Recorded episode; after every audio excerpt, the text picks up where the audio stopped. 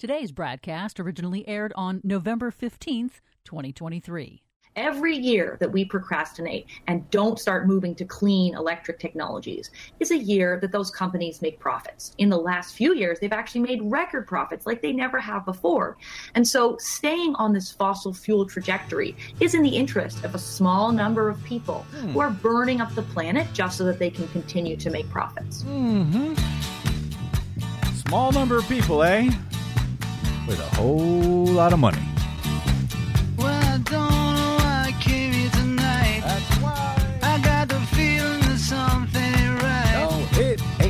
Scared in case I fall off my chair, and I'm wondering how I get down the stairs. Clowns to the left of me, jokers to the right. Here I am, stuck in the middle with you. Hey, here I am from Pacifica Radio in Los Angeles. This is the Bradcast, as heard on KPFK 90.7 FM in LA. Also in Red Bluff and Redding on KFOI and Round Mountains, KKRN. Up in Oregon on the Central Coast on KYAQ, Cottage Grove's KSO, Eugene's KEPW. Lancaster, Pennsylvania's W News, Maui, Hawaii's KAKU. In Columbus, Ohio on WGRN, Palinville, New York's WLPP, Rochester, New York's WRFZ. Down in New Orleans on WHIV, out in Gallup, New Mexico on KNIZ. Concord, New Hampshire's WNHN, Fayetteville, Arkansas's KPSQ, in Seattle on KODX, Janesville, Wisconsin's WADR, and Minneapolis, St. Paul's AM 950, KTNF. We also stream coast to coast and around the globe every day on the internets on the Progressive Voices Channel, Netroots Radio, Radio for Humans, NicoleSandler.com, Radio Free Brooklyn, No Lies Radio, Verdant Square Radio, Detour Talk, and most of your favorite podcast sites. Blanketing planet Earth, not that it needs a blanket. I'm Brad Friedman, your friendly investigative blogger, journalist, troublemaker, muckraker, and all-around swell fellow, says me from BradBlog.com. Thank you very much for joining us today. Okay, fact check. Hi, Desi Doyen. You're gonna like this fact check. Oh, good. Or hate this fact check. I'm not sure. Take your pick. I've been sort of walking around with this one for at least a week. I think 2 weeks at this point, and I've had to cut it every day because of some breaking news or nightmare or another. So today, Des, yes, I'm putting it right at the top. So I can't cut it, if only because it, at least cursorily, is actually related to what I want to talk about and what we will be having not one but two guests to join us to discuss shortly. Okay, as long as there's no new breaking news, so everybody stop. Yeah, no breaking news. I'm not going to look at it. I'm going to turn my phone over right now. There we go. Now, unfortunately, it starts with Donald Trump.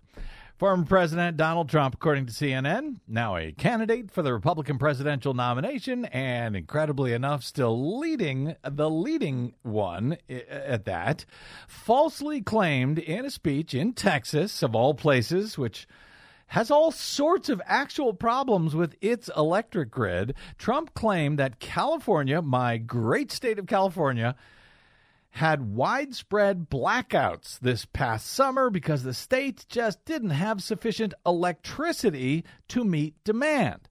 Now, that is a lie, but here's what he said. They want to go all electric, even though we don't have enough electricity to cool down California in the summers. You see, they had blackouts all over the place. This summer was a disaster. The winter's no good. The whole thing is crazy. Yes, the whole thing is crazy. And no, I didn't see that, California having those blackouts all summer, because it's completely untrue. It's a complete and utter lie. Did not happen. Now, I know, lies from Donald Trump. Who would have thought? What a shock.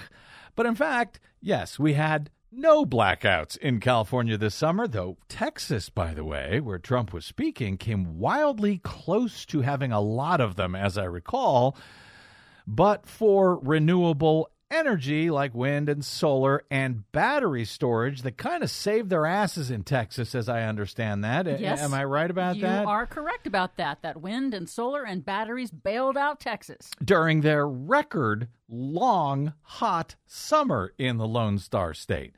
The CNN fact checkers Dan Dale and Ella Nielsen reported, much more politely than me, that Donald Trump's claim is false. CNN quoted a spokesperson for California Governor Gavin Newsom, who said in an email, quote, California didn't experience any outages this year because of a load imbalance. We haven't since 2020. That, according to spokesperson Aaron Mellon, who added, quote, we've drastically expanded our clean energy portfolio, and recently California hit 6,600 megawatts of battery storage, enough for 6.6 million homes for 4 hours. Now, see, that is a measure of how battery storage can help to prevent these blackouts. And back in 2020, that blackout was caused by a natural gas plant tripping offline. So these battery storage facilities that are building in California will help prevent those blackouts the next time a natural gas plant trips offline. So if regular power sources go out for any reason, or if they're just not enough, they are immediately replaced by the electricity that is stored by these batteries to fill any potential gaps in service. Instantly. As CNN reported back in August, when Trump made a similar false claim that California was, quote, in a, quote, big brownout, the state was also aided this summer by the large quantity of snow and rain that fell in the winter and spring, which refilled reservoirs that generate electricity using hydropower. Yes, another clean energy source that Donald Trump seems to oppose in favor of deadly fossil fuels. Vonette Fontaine, spokesperson for the California Independent System Operator, which manages the power grid for 80% of the state, said in an email to CNN, quote, the California Independent System Operator did not experience any grid emergencies this summer requiring electricity outages. Now, Trump's campaign did not, for some reason, respond to a CNN request for any examples of the supposed, quote, blackouts all over the place this summer. You saw that, right? No, no one saw it. Can't imagine why they didn't respond. Now, there are sporadic local outages around the country because of maintenance work and weather damage and accidents and equipment failures.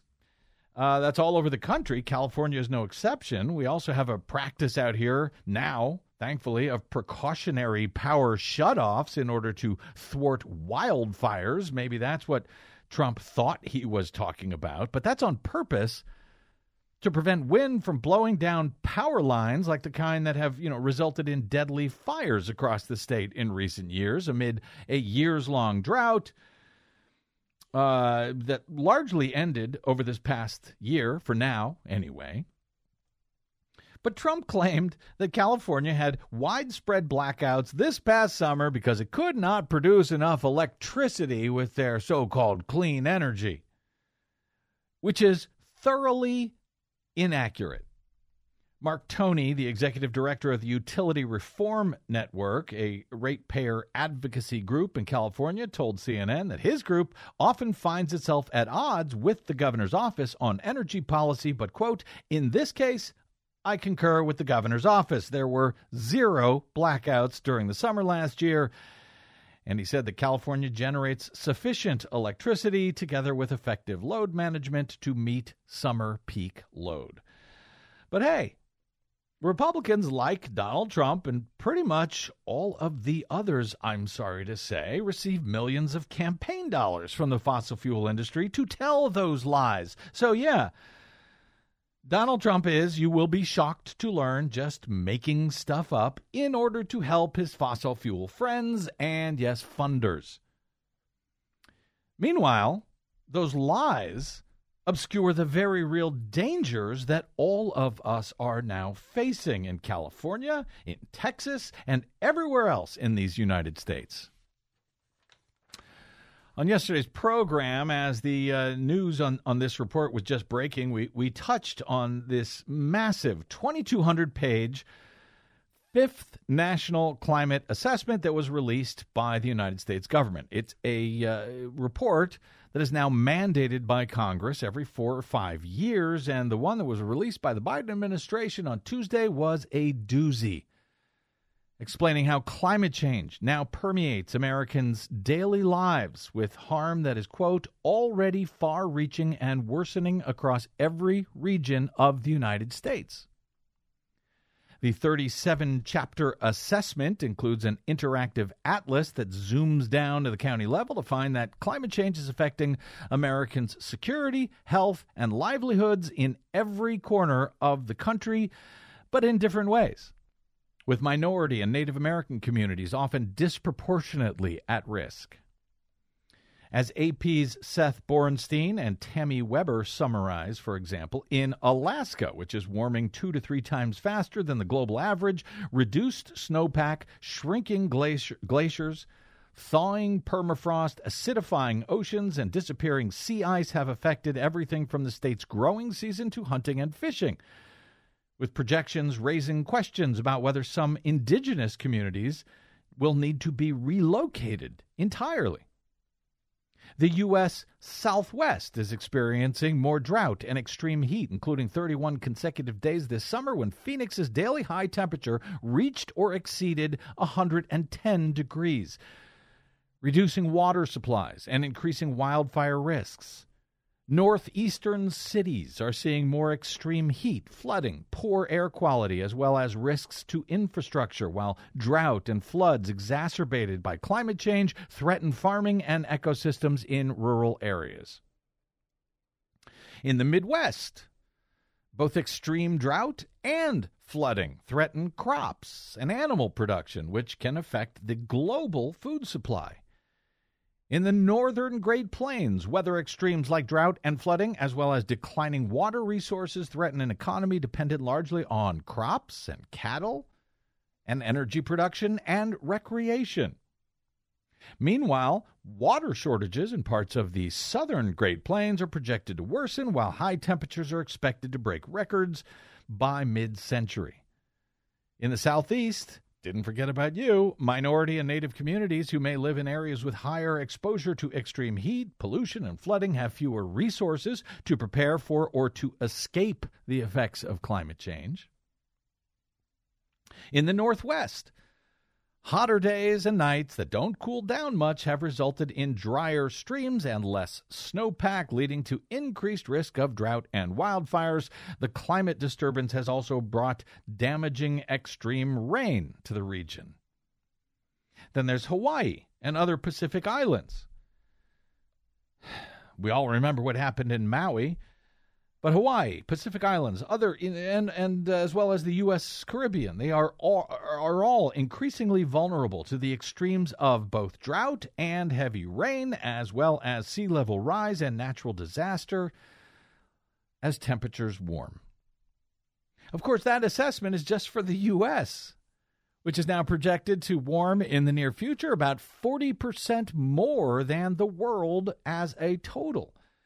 The assessment said that is thanks in no small part to being one of the world's greatest greenhouse gas emitters.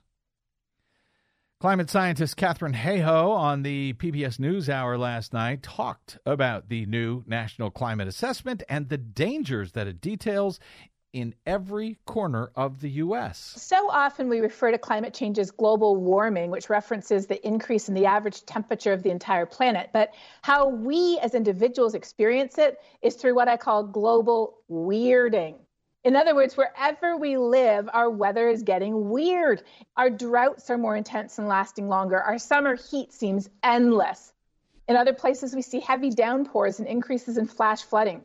Wherever we live, our lives are being touched by how climate change is loading the weather dice against us. I am guessing that everyone listening to this program today would be able to identify that global weirding that Catherine Hayhoe talks about, that they in their own community, that we didn't used to have weather like this. Yeah, it's true. We didn't used to have mosquitoes here in Los Angeles. We do now. Hotter average temperatures mean weather that is even more extreme to come and more expensive. Last year alone, according to the report, saw more than $178 billion in damage from climate-related disasters here in the U.S. And so far this year, we have set a record with 25 different weather disasters so far that cost at least $1 billion each, and most far more expensive than that. And the year is not even over yet. But as both the report and many scientists commenting on the new climate assessment noted, all is not yet lost, at least if we stop listening to the billion-dollar liars like Donald Trump, liars for the fossil fuel companies like Trump and far too many others in his party, I am sorry to say, as climate and energy policy researcher Leah Stokes told CNN on Tuesday. This can all feel overwhelming, right? A lot of numbers, these really doomsday scenarios. But the fact is that what you really need to understand is that we have the technologies we need to solve this problem. We have electric vehicles, right? We have heat pumps to heat our homes, to heat our hot water systems. We have solar panels. We have batteries. We have wind turbines.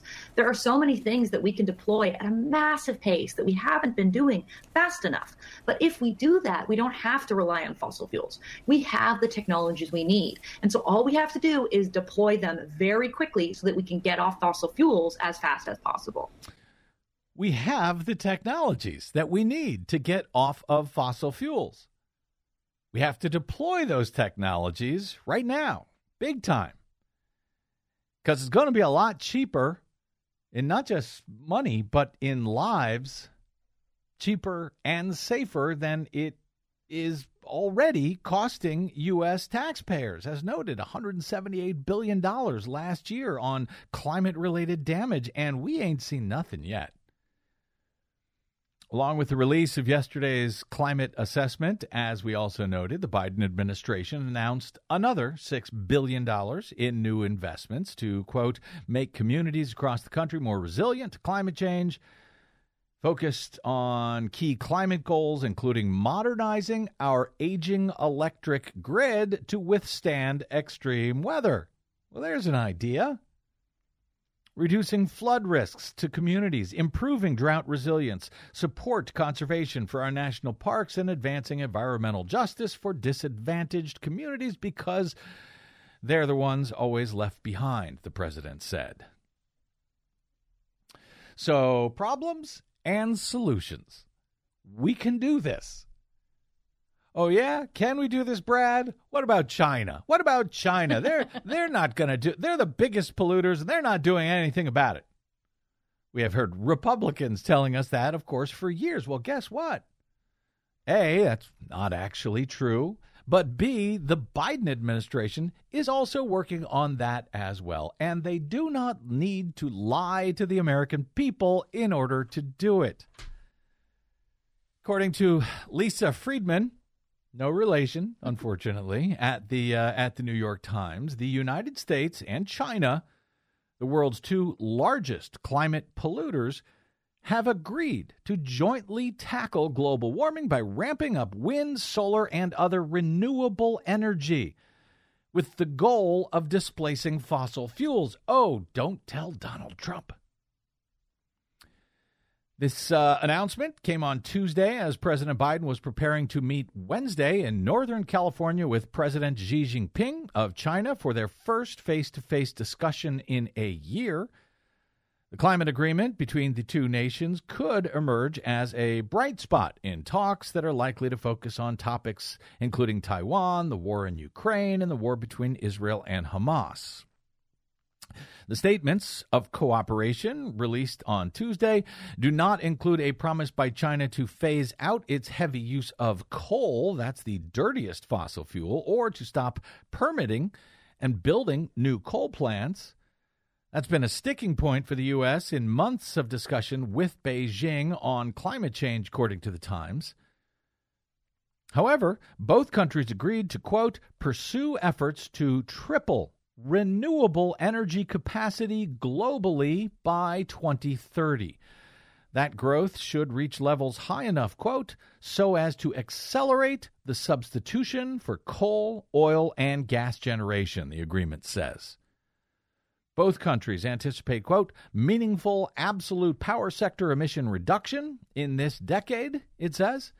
That appears to be the first time that China has agreed to at least cut emissions in any part of its economy. By adding all of this renewable energy, they hope, they say, at least, to substitute that energy for coal, oil, and gas generation. And it's also important to remember that China annually invests far more in building wind and solar capacity in China than the rest of the world combined. They have been aggressively adding renewable energy production in recent years. And this agreement is the first time that China has agreed to set any limits whatsoever that it's going to publicly announce, rather than just keep their emissions cuts internal. The agreement comes 2 weeks before representatives from nearly 200 countries will converge in Dubai as part of the United Nations annual climate talks, known this year as COP28. That would be the 28th Conference of Parties, Conference of Parties of the United Nations Framework Convention on Climate Change. So that's why we call it COP28 for short. Catchy name. The U.S. and China have an outsized role to play there as nations debate once again whether to finally call for a phase-out of fossil fuel, according to The Times. That's been a thing year after year after year that they fight about every time. Should we make it formal? Should we say it out loud that we want to get rid of fossil fuels once and for all? And somehow or another, the fossil fuel industry just seems to pull it off each year. And keep that part out of their statement at the end of their conference. David Sandelow, a veteran of the Clinton and Obama administration, who is now a fellow at Columbia University's Center on Global Energy Policy, says the new agreement between the U.S. and China, quote, lays the foundation for the negotiations in Dubai and sends a strong signal to other countries that this language works and, more broadly, that differences can be overcome. How? Well, they don't even need to necessarily talk about getting rid of fossil fuels if they, double, triple, quadruple down on renewable energies. Everyone knows fossil fuel is, a dinosaur fuel. It's on its way out, but we have to have something to replace it with, and we do if we bother to just deploy it. While the U.S. has displaced some of its fossil fuels by increasing solar and wind power, China has been building, as Desi noted, more renewable energy than any other country, but at the same time, it's also been constructing new coal-fired power plants. Still, many of those Chinese coal-fired plants are expected to operate at less than full capacity, and the International Energy Agency, or IEA, predicted last month that China's use of coal will drop in the next several years and possibly as soon as next year. How? Well, thanks to renewable energy.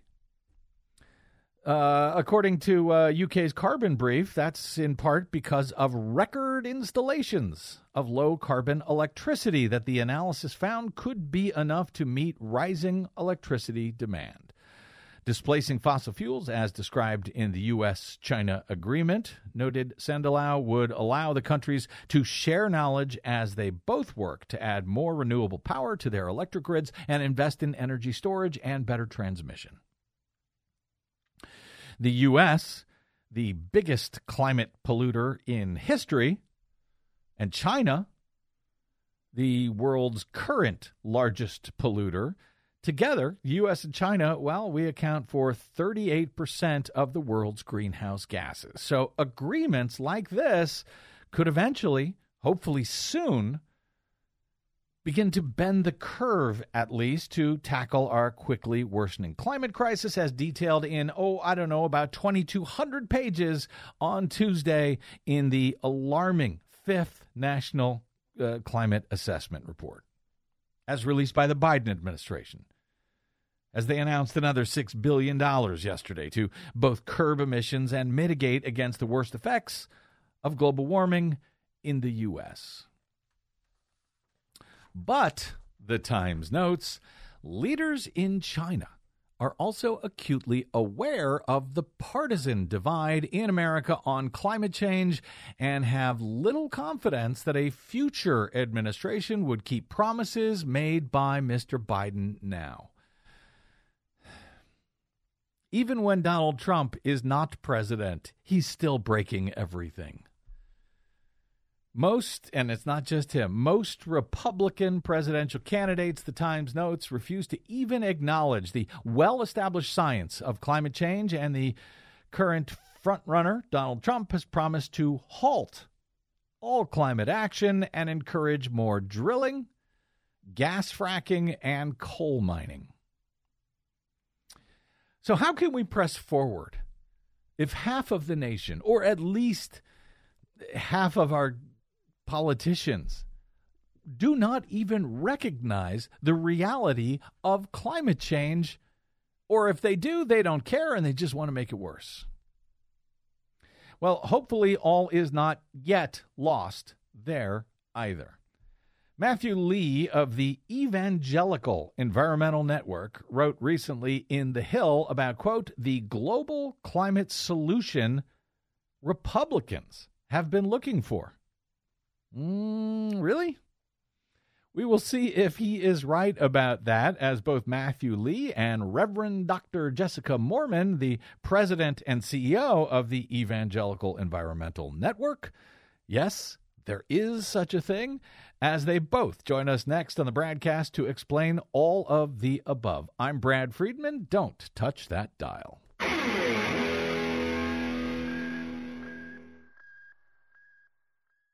What the public hears on the public airwaves matters. At the Bradcast, we do our best to bring you accurate news and analysis on the issues that actually matter, and we do it all independently without corporate or political influence. But we can't do it without you, now more than ever. Please help us stay on your public airwaves by going to bradblog.com/donate to help keep us going. That's bradblog.com/donate. And thanks. Hey, this is Brad. You're listening to an encore presentation of the Bradcast.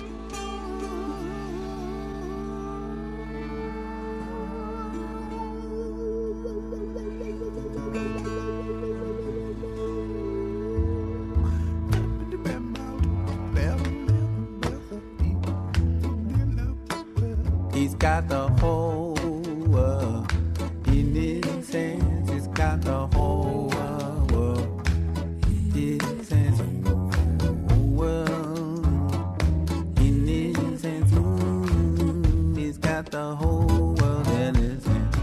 Welcome back. It's Bradcast. Brad Friedman from BradBlog.com. As the New York Times notes today, global warming caused by human activities, mostly the burning of oil, gas, and coal, is raising average temperatures in the United States more quickly than it is across the rest of the planet. The food we eat and the roads we drive on, our health and safety, our cultural heritage, natural environments, and economy. Nearly every cherished aspect of American life is now under growing threat from climate change, and it is effectively too late to prevent many of the harms from worsening over the next decade, according to the massive, at times both terrifying and hopeful report issued on Tuesday by the U.S. government called the National Climate Assessment. It is the government's premier compilation of scientific knowledge on what all of this means for the country and how Americans are responding to it. The message is stark and unmistakable, and yet, as we saw in the recent GOP presidential primary debate, the topic of climate change was not even raised by any of the candidates on the stage, and shamefully, moderators from NBC News failed to ask any questions about the topic, even as the debate took place in Miami, of all places. One of the major U.S. cities most immediately threatened by rising sea levels and increasingly ferocious storms, fueled by warming oceans due to the global burning of fossil fuels. But there may be hope, even for Republicans. at least according to Matthew Lee of the Evangelical Environmental Network. He notes in an op-ed last week at The Hill, headlined "The Global Solution Republicans Have Been Looking For," that a trio of Republican senators have introduced a bill that could be a win-win for reducing global carbon emissions and advancing our economy. What, at the same time? The Foreign Pollution Fee Act of 2023, co-sponsored by Senators Bill Cassidy of Louisiana, Lindsey Graham of South Carolina, and Roger Wicker of Mississippi, would charge certain industrial and energy imports a fee if they are more emissions intensive than equivalent American products. Now, we discussed a similar so-called carbon border adjustment tax finally being implemented by the EU last week on one of our Green News reports, with the aim of putting a fair price on carbon emitted during production of carbon-intensive goods that are made in other countries and then enter the EU. Matthew Lee argues in The Hill that a foreign pollution import fee here on goods imported into the U.S. is, quote, long overdue, as he goes on to assert that higher environmental standards for U.S. companies have long put American companies at a competitive disadvantage.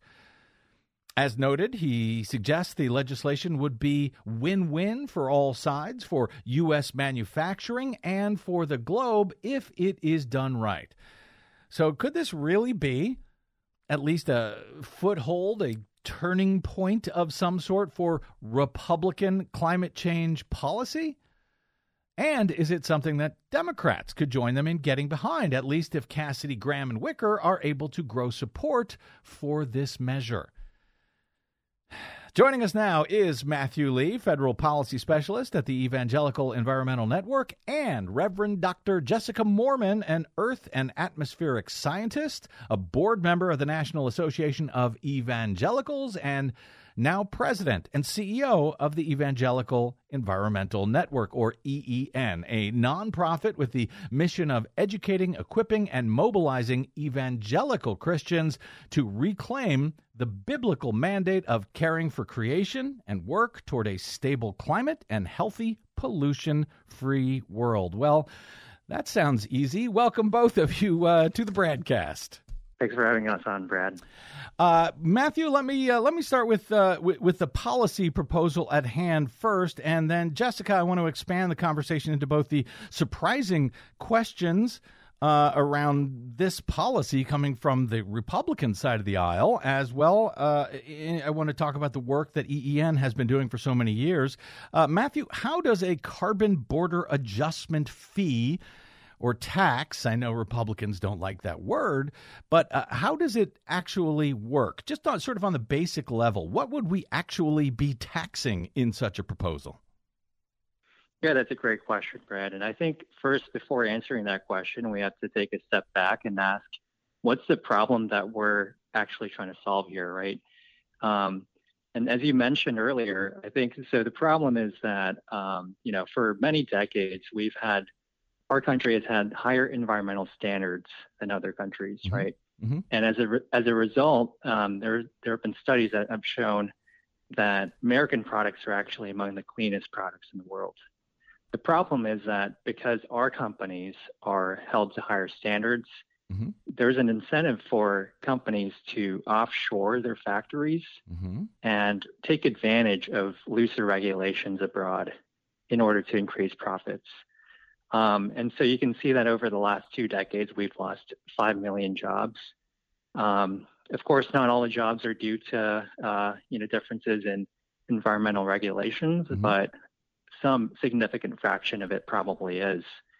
And, 5 million jobs is actually like losing all the jobs in a state like Georgia or North Carolina, which mm-hmm. Rank 8th or 9th in terms of the number of employed workers in the country. Mm-hmm. So it's not insignificant. And you've seen that a lot of communities in the country have been just devastated by deindustrialization and offshoring, right? Right. And so this is a problem that carbon border adjustment or foreign pollution fee or whatever you want to call it addresses. So the solution is pretty simple. If companies have an incentive to offshore their factories to take advantage of looser regulations abroad. Mm-hmm. Let's just charge them a fee when they want to import their products back into the U.S. so that they can't make their products cheaper abroad mm-hmm. and compete with companies that are making their products in the U.S. Go ahead. No, if I understand it, basically, if you make a product here in the U.S. and it costs more because of environmental regulations, you can make it elsewhere without those environmental regulations for cheaper. It's more inexpensive then for American companies to buy. But this would actually place a tax essentially on the difference between what it would cost to create that cleaner product here versus the one overseas. Is that right? Exactly. And if you look at the bill specifically, what it does is it puts a charge or a fee on products if their emissions intensity exceeds an equivalent American product by, let's say, 50%. And over time, that percentage ramps down. But basically, the bottom line is if it's dirtier or more emissions intensive than American products, mm-hmm. then they have to pay a fee. Now, that would also essentially raise prices for American consumers, would it not? In other words, a case can be made that this is going to be good for U.S. manufacturing and for jobs, or even for other developing countries that are already reducing their emissions. But wouldn't it hurt both American consumers and some of those developing nations, who aren't putting in place these same sort of climate controls? Yeah, those are great questions, and I would break those up into two questions, right? One is whether it hurts American consumers, and the other one is whether it hurts developing countries, and mm-hmm. we have to address those separately. As to the first question, as I note in the article, a lot of people note that it's going to raise prices, but, first of all, the American consumer is not a monolith, right? Mm-hmm. Consumer prices are only one half the cost of living equation. You have the prices that you have to pay, mm-hmm. but also you have your income that you have to factor into the cost of living. And for a lot of communities, especially in, states that have been ravaged by deindustrialization, that have lost their jobs, mm-hmm. Even though prices might be slightly lower, it doesn't really matter to them because they've lost their jobs, and so they can't afford to buy anything, right?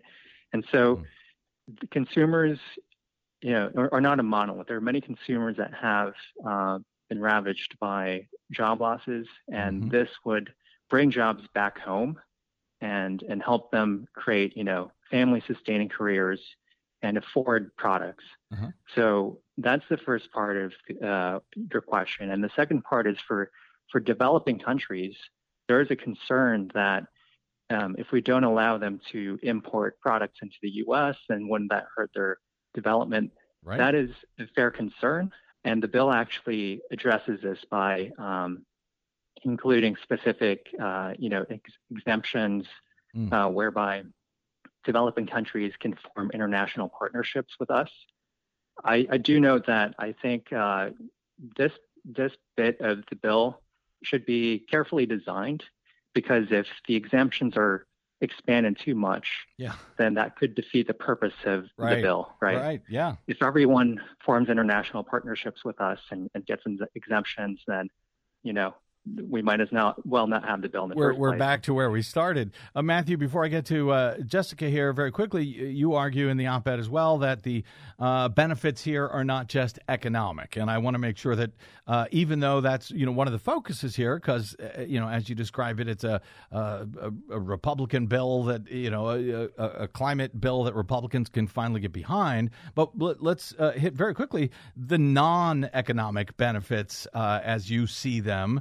And are they in line with the interests of the Republicans that surprisingly, frankly, are introducing this measure? Yeah, of course. I mean, as evangelicals ourselves, we care for, the health of and lives of everyone around the world. And this bill would actually protect exactly that, right? So I'll give you some stats. In 2018, So fossil fuel pollution like soot or PM2.5 killed 8 million people around the world. So that actually counts for 1 in 5 deaths in 2018. So 20% of people died from fossil fuel pollution. And 90% of those deaths occur in developing countries. So anything, of course, we can only directly influence our own country, but if there's any way we can use our policies to incentivize foreign governments to do better in protecting the health and lives of their citizens and children everywhere, that's something that, you know, we should get behind. That's something that Republicans would totally get behind, evangelicals and anyone who really cares for, you know, the health and lives of people around the world. Reverend Dr. Jessica Moorman, as noted, I want to talk about EEN's interest in this. You're their president and CEO, but you are also, helpfully, a PhD in Earth and Atmospheric Sciences. So I'm wondering, before we get your thoughts on all of that, if you could give us your thoughts as a scientist on the 5th National Climate Assessment released by the U.S. this week that we've been talking about. And I know it's only 2,200 pages, but I'm sure you have read all of them by now. Am I right? Oh, absolutely. That's and this is a big deal. This is a big deal, the 5th National Climate Assessment. I was actually at the White House yesterday for the release, nice. And this brought together over 500 scientists, experts here in the U.S. From our universities to our national labs to NASA, bringing to bear what is the state of our climate and how is it impacting our communities and everyday Americans across different regions, across different sectors. And so this, I have to say, it is a great achievement to put out such a comprehensive report like this. As terrifying as it is to read, frankly, although I should note, and since you're at the White House, I guess you were here for this, President Biden had announced $6 billion of additional new investments to help mitigate against pretty much everything the report is talking about here in the U.S. Let me talk about this carbon border adjustment fee, because it kind of jumped out at me, since we see so few ideas put forward by Republicans that actually really do seem to deal with climate concerns. Why is this particular effort, the carbon border adjustment fee or tax, why is that something that falls in line with the mission of the Evangelical Environmental Network? And how much of that has to do with the fact that it is one of those all too rare climate proposals in the U.S. that actually is being put forward by Republicans? Yes, I think as we look at one of the big findings from this report, and one of their top lines is they note that here in the U.S., our emissions have been falling since 2007. We peaked in 2007, and so we still have a lot of work to be done here in the U.S. to reach our carbon reduction goals. It's so great to hear the president continuing to invest and making sure that everyone has that healthy environment to thrive in. And that's what we see as our mission at EEN, of defending the life of every single child so that they can reach their God-given potential. That means having a safe climate to thrive in. But in the U.S., we can't do it alone. Right now, global carbon emissions continue to rise. And so we need to have, this has to be a global effort. America can't do it alone. And that's why this bill is so important, is it provides a market incentive for developing countries, industries that happen to be located there to either match our environmental standards or pay a fee. And again, as Matthew already mentioned, this is so important to us, both for supporting American clean industry and manufacturing here in the U.S., making sure that there's those incentives to keep those jobs here and do these right environmental practices that we need to see, but then also ensuring that no matter where you live, they deserve clean air too. And that's why this bill is such an important mechanism for helping achieve that. You know, I'm you know, very cynical after all of these years, and I see, oh, it's a proposal put out by Republicans. What's the Hill headline? The global climate solution Republicans have been looking for. I am both so happy to see that and terrified at the same time that there are some sort of poison pills in this legislation, something that I'm not noticing.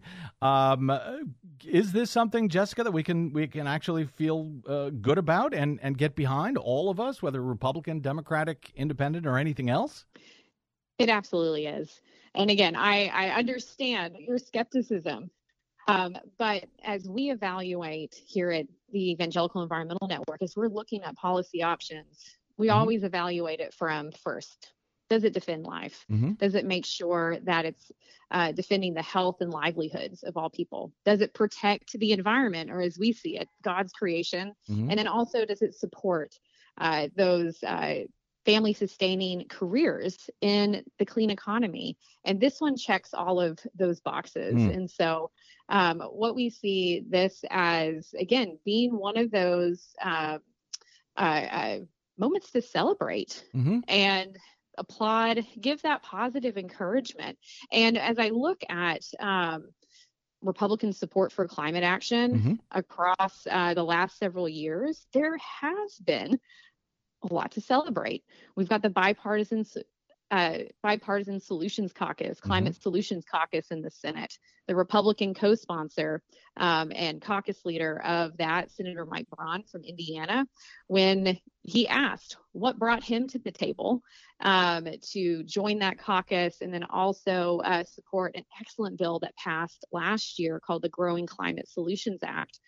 He said it was young conservatives, farmers, and evangelicals who he's hearing from them. He's hearing from us that Republicans shouldn't shy away from common sense climate bills. And that's what we're seeing with the Foreign Pollution Act. But again, it's more than just climate. This bill has so many benefits that should bring Republicans and Democrats to the table, whether that is, again, supporting American clean industry and manufacturing, American workers, American communities, but then also cleaning up our air all over the world.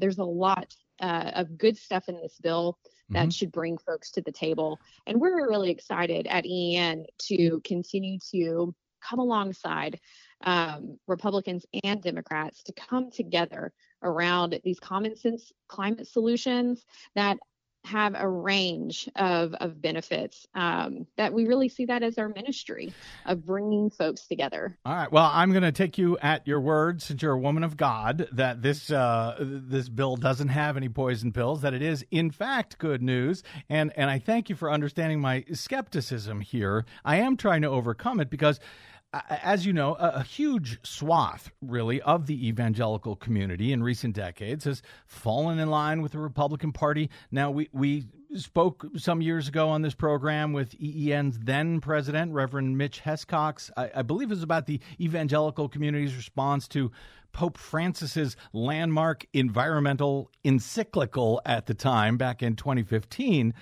But I know there is a split, obviously, in that evangelical community regarding climate.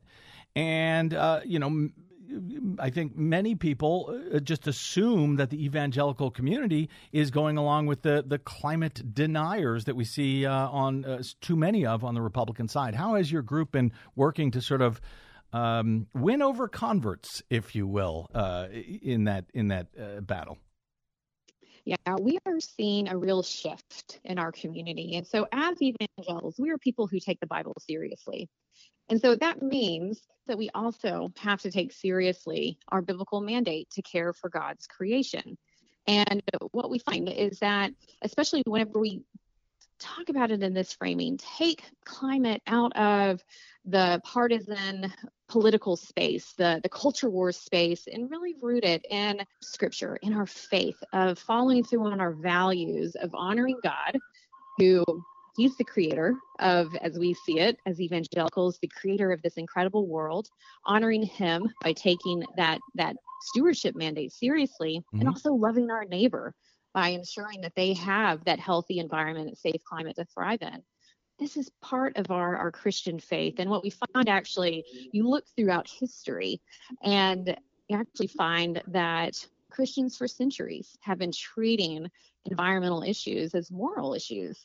And it's only been in the last couple decades, especially with culture wars and hyper-politicization, that we've been divorced from that mandate. Mm-hmm. And for us, we see this, again, reclaiming, rediscovering that biblical mandate. This is something foundational to our faith, not something new and radical that we are taking on. This is really a coming back to our roots. And so when we engage with fellow evangelicals as well as other conservatives, they hold a deep commitment to defending the life of every single child also. And so, again, that means if we're really going to take that commitment seriously, that means also addressing the harms from pollution and climate-fueled extreme weather. And we've seen two reports come out this week, the 5th National Climate Assessment, that finds that children are among the most vulnerable and most at risk for climate harms. We also just had out today the Lancet Climate Countdown that looks at, the Lancet's one of the premier medical journals out there, looking at the intersection of climate and health, and also finds that children and all people around the world are at risk of harms from pollution, harms from climate. And again, as Matthew had said, 1 in 5 deaths, 20% of deaths can be attributed to fossil fuel pollution. Yeah. This is something we've got to be paying attention to. You guys are doing such important work, frankly, over so many years now. I can't thank you enough for that. Matthew, before we get out, Matthew Lee, what is the status of the Foreign Pollution Fee Act of 2023, as the Carbon Border Adjustment Fee is called? It sounds like something, especially as it comes from Republicans, related to climate of all things. It sounds like something that our current president would very much get behind. Is he doing so? And frankly, the larger question, are Republicans other than the three current sponsors, Cassidy, Graham, and Wicker, doing so as well? Yeah, so actually, the bill's been introduced, but one of the co-sponsors, unfortunately, pulled out. So there are only two currently. Really? Which one? Yes. Wicker, Senator Wicker. Okay. But I do think that is a sign of maybe some confusion among Republicans on what this bill really does. Because as we mentioned, this bill is really a win-win for American workers, for the American economy, industry, because it's going to bring jobs back. It's going to bring our industrial base back. And it has amazing climate benefits as well. And so this is something that Republicans should really get behind. It's really great for America. And I think the fact that some Republican lawmakers have been getting pushback on this bill really points to some confusion surrounding what this bill actually does. So hopefully, by clearing up these points, we can get more support from Republicans. It's interesting that Roger Wicker pulled out. Any idea why? Was he in fact getting blowback from his colleagues? Well, I think he did, but also I think he said that he had signed on to the bill a long time ago, probably when it was in an earlier stage, and he hadn't really seen the more final draft. So it doesn't mean that he's out for good. I think he just needs to reevaluate and reassess. Yeah, Matthew's absolutely right here in that this is a big bill also. It's going to take some folks some time to digest it. And in this news cycle of where quick takes, it will take some time for folks to dig in and really discover and understand all of the benefits that do come from the bill. What we see is that industry really supports this bill. The steel, aluminum, even oil and gas is supporting this bill. And so that should make Republicans pay attention. It should give this a second look. It should make them give it a second look. Let's hope it does. Reverend Dr. Jessica Moorman and Matthew Lee, both of the Evangelical Environmental Network. You can find their work at creationcare.org. You can follow them on the site still known as Twitter, at Creation Care. Really appreciate both of you joining us today on the program, and please keep us up to date as this bill moves forward, if it moves forward, as I hope it will. Thanks so much, Brad. Thanks. You bet. Thanks, Brad. You bet. Thank you. You know, we'll see if it moves forward. The global climate solution Republicans have been looking for. Are they really looking for this solution? Well, I think some of them are. I think some of them, like Lindsey Graham, have actually acknowledged that, hey, climate change is a problem. He just hates all the solutions. And I think that young Republicans have tried to get the Republican Party to take some kind of action, even if it's just market-based action, which, you know, this would be considered a market-based tool. But, of course, the devil's going to be in the details on how it is actually written. And it is important. Matthew made an important point that, you know, with offshoring U.S. manufacturing, we are effectively exporting U.S. carbon emissions and pollution to developing countries. And that is just not fair. Yeah, please produce it over there. It'll be less expensive for us back here, and you guys take all the emissions that come with, all the deadly emissions that come with it. Good luck to you. Yeah, and one more point. It is media malpractice to me that our major media outlets have barely covered the National Climate Assessment with the same vigor and detail as they have covered, you know, Kevin McCarthy shoving one of his fellow Republican congressmen. Well, that's important. I mean it was an elbow. That could be very dangerous. Sharp elbows. You never know. But you know, the point, though, is that there are so many solutions in this report, but most Americans don't know about them because the corporate media isn't reporting on them. And one of the biggest things we can do, Dr. Catherine Hayhoe, a climate scientist and an evangelical, she says the most important thing we can do is talk about climate change and solutions with our family and friends. And the holidays are coming up, so that is a good time to talk about solutions. We'll have resources. A good time? Is that a good time at Thanksgiving? Is that a good time? I think if we talk about solutions and our shared values of cleaner air and water, I think that will help a lot. Well, here's an idea. If you're if you're a Democrat or an independent, you got Republican family members, just say, hey, I agree with this Republican idea to tax imports that have been produced elsewhere. I agree with Lindsey Graham. Let him know you agree with Lindsey Graham. There you go. That might work. We'll see. Right. We'll test it out. Okay, got to get out. My thanks once again to my guests today, Matthew Lee and Reverend Dr. Jessica Moorman of the Evangelical Environmental Network, to my producer, Desi Doyen, to all of you for spending a portion of your day or night with us. If you missed any portion of today's program, you can download it for free anytime. No paywall at bradblog.com. Thanks to those of you who find a moment to click one of those donate buttons. It would be greatly appreciated. It is much needed. Or you can go straight to bradblog.com/donate. Drop me email if you like. Love to hear from you. I'm bradcast@bradblog.com. And on the Facebooks, Mastodons, and sites still known as Twitter, you will find me at the Brad Blog. Love to hear from you there as well. See you there. Until we see you here next time, I'm Brad Friedman. Good luck, world.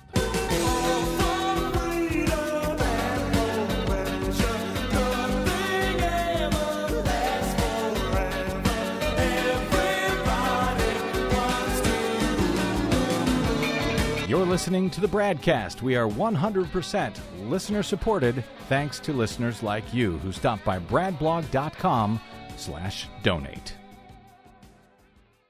I'm Rick Smith, and this is Labor History in 2.